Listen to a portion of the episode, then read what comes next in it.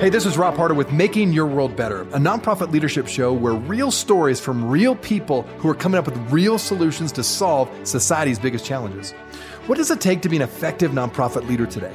How do people fundraise in an economy that is constantly in flux? How do you relate to board members in a way that inspires them to make a difference? What are the best practices that separate effective nonprofits from others? It is my hope that through these episodes, people can learn not only what it takes to be an effective nonprofit organization, but to hear real stories from real leaders who are successfully making a positive impact in their communities. We hope you enjoy this series as together we hear how they're making their world better. Welcome to the Nonprofit Leadership Podcast, Making Your World Better. I believe that most all of us want to make the world a better place. But how? How do we go about doing that in the most impactful way? My guest today didn't just stop by asking the question for himself as to how he could make the world a better place. He also sought to figure out a way to bring others together who also wanted to do good with opportunities for action and collaboration. My guest today is Ami Dar. Ami is the founder and executive director of Idealist.org. It launched in 1996 with just $3,500. But now, Idealist has become one of the most popular nonprofit resources online, with information posted by over 130,000 organizations from all over the world. In fact, in 2000, thanks to a generous grant from the Stern Family Fund, Ami was able to further propel Idealist into what it is now a $10 million organization. The Nonprofit Times has included Ami in its annual list of the 50 most influential people in the nonprofit sector. He's also a member of the Ashoka Fellowship of Social Entrepreneurs, and in 2005, Time magazine named him a philanthropy innovator. Enjoy today's show. Well, Ami, welcome to the show. It's been interesting to watch that the rapid growth and reach of Idealist is quite remarkable. Uh, talk about why you first started Idealist and what has led to its rapid growth, in your opinion. Well, thank you. Thanks for having me. Um, you know, rapid is interesting. I mean, it's been it's been a good 20 years. So it's taken, you know, it took a while to, I think, get to where we are. I think um, I started the organization uh, in 95, 96 because ever since I was a kid, I was growing up in uh, Mexico as a kid. I was born in Israel and I was growing up in Mexico, and I noticed there was poverty around me. There were things that were sort of not right with the world that I, even as a child, I thought should be better. And so I grew up sort of obsessed with this idea of what what can I do, what can we do uh, to make the world, you know, a bit better. And and we have so many resources, we have so much stuff, so much knowledge, so many ideas. What can we all do to make things better? And so I was sort of thinking about that for a long time, and then honestly, the web was invented, and then one day I saw the web in the early '90s, and I thought, oh my God, this thing was invented just for me and I can now do something uh, with very little. I didn't have any money. I didn't have any contacts. But I thought if there could be one place on the web where people could go and find all the ways to get involved, uh, that could make a difference. So that's how the site got launched. At first, there were just two staff people for about five years. And then gradually, uh, it grew to become what it is now. But it's been sort of a, a long process of um, getting people to use it, to know it, uh, and and to grow it. I love that. And always interesting to find out how people get started and what motivates them. Idealist has been called an online supermarket for social action. I love that description, an online supermarket for social action. It's been described that by Ashoka. I love that description. And your mission at Idealist is this Idealist is all about connecting idealists people who want to do good with opportunities for action and collaboration. Talk more about Idealist for those maybe who are not as familiar with it. What is it all about and how can people get involved? Well, right now, Idealist basically is, is exactly that. I mean, it's, it's, it's a website where 130, 120,000 organizations around the world uh, post their jobs, internships, volunteer opportunities. And so anyone anywhere in the world that wants to make a difference on whatever issue, um, anywhere, can go and find something to do from, you know, mentoring a kid, you know, in your town to volunteering in a different country for a year or two, uh, you know, next year. You can do searches based on your skills, based on your availability. Uh, you can sign up and, and, and get notified by email whenever anything new that matches your interests uh, gets posted, if it, even if it doesn't exist now. So this big online matching service between opportunity uh, that, and, and need of a nonprofit and then your desire. So whatever it is you want to do anywhere, you can either find that or uh, sign up to be notified when someone uh, posts that. So every day, 50, 60,000 people come to the site uh, looking for you know things to do, ways to help.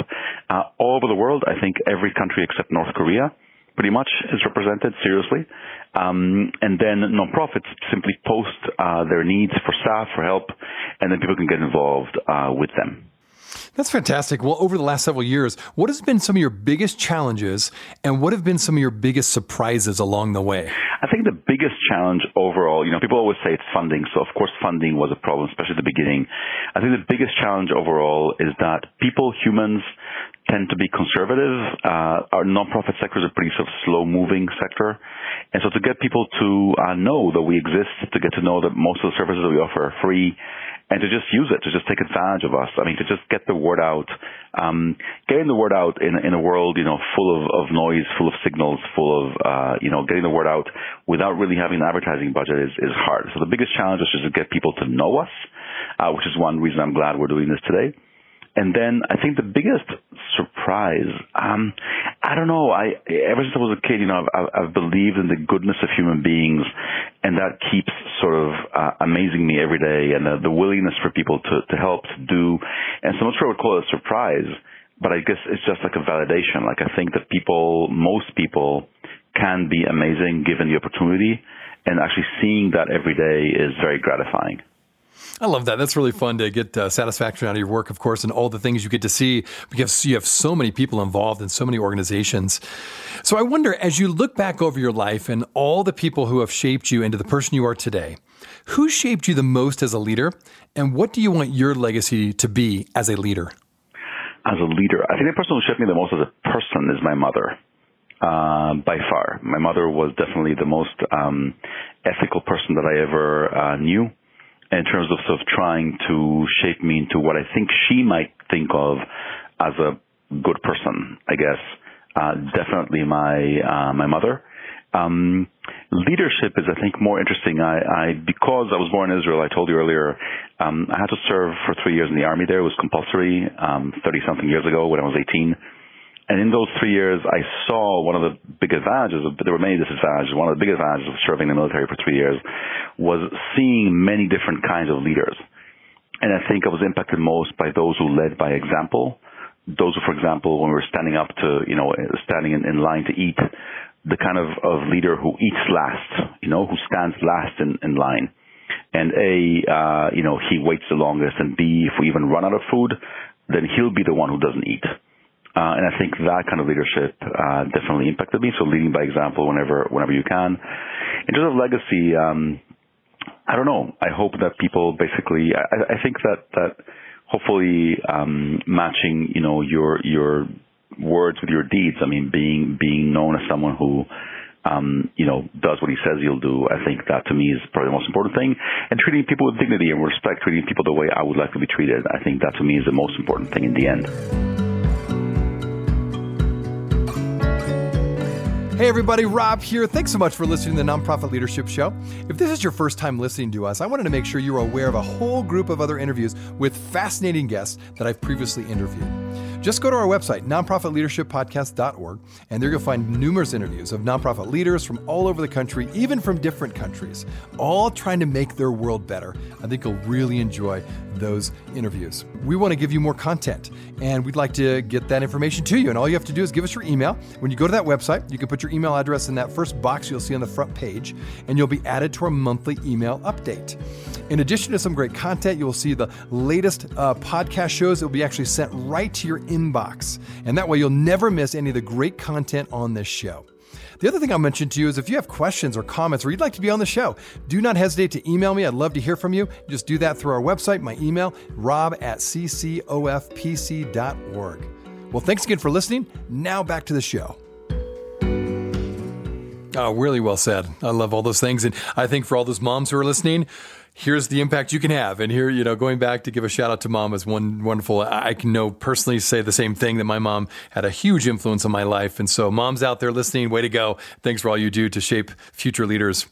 Now, your organization, for those who are again maybe new to Idealist, it's focused on closing, quote, the gap between intention and action by connecting people and organizations, ideas, and resources. Now, on a micro scale, you could say, well, this is what a lot of nonprofits do typically on a local level. Uh, so, what can everyday nonprofit organizations, both large and small, learn from Idealist?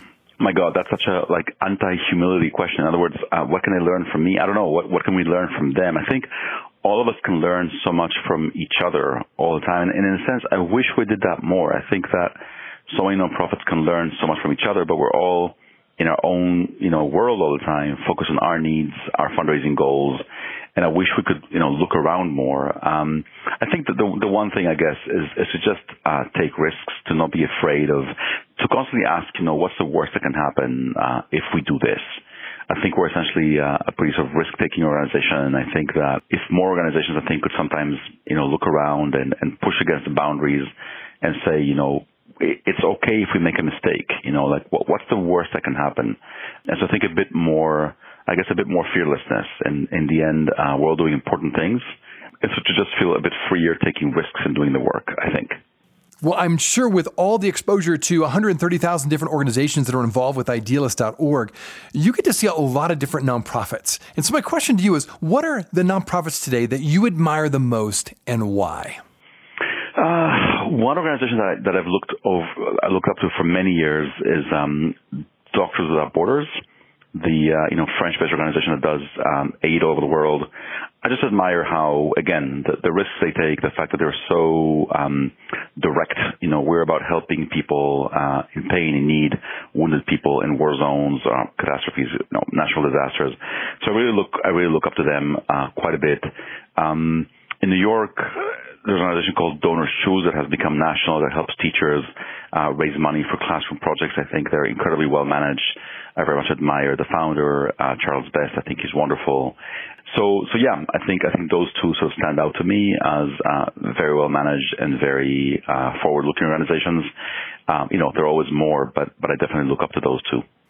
That's very good. You know, and one of the things I ask my guests, not every podcast, but a lot of the time, just because I think with someone like yourself, you uh, travel the world, you see a lot of different nonprofits, you do a lot to try to make the world a better place. So as you look across, you know, granted, there's a lot of challenges out there. There's a lot of division right now in our cultural context. What gives you hope today as you scan the horizon, so to speak, with all of your experience?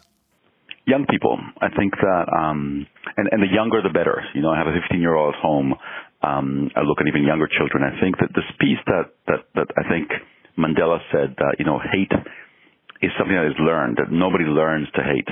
Um, nobody, nobody's born hating. People learn to hate. And so I think watching how children, uh, very often don't, don't hate anyone, uh, based on, you know, nationality or race or religion. And I think that that kind of thing can also be unlearned. So I think young people today, um, definitely give me hope, uh, for a better future. I love that. Well, that's good that there's hope uh, for this next generation. Well, for my listeners who are again new to you, I want to find out a little bit more about you and more about Idealist. Where would you send them? How could they find out more information about both you and your organization? Well, uh, for Idealist, it's pretty easy. Just go to idealist.org, idealist.org, idealist.com. They both work. Uh, if you go there, it's all there.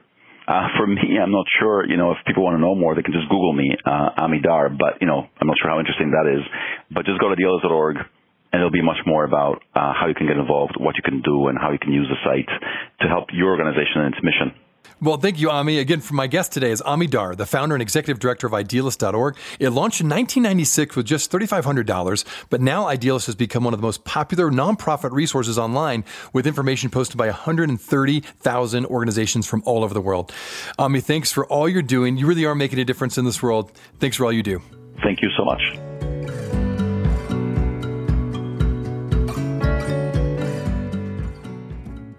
I wanted to let you know that we are on iTunes. If you are wondering how to find out where we are, check us out on iTunes by typing Nonprofit Leadership Podcast or Rob Harder, and this podcast should show up. We also encourage you when you go on iTunes, let us know what you think. Uh, give us a review, give us a rating. We would love to hear what you think of this podcast, and your feedback will help us expand this podcast to get it out to as many people as we can. You can also go online to listen to this podcast, either nonprofitleadershippodcast.org or my website, robharder.com. Thanks again for listening, and until next time, keep making your world better.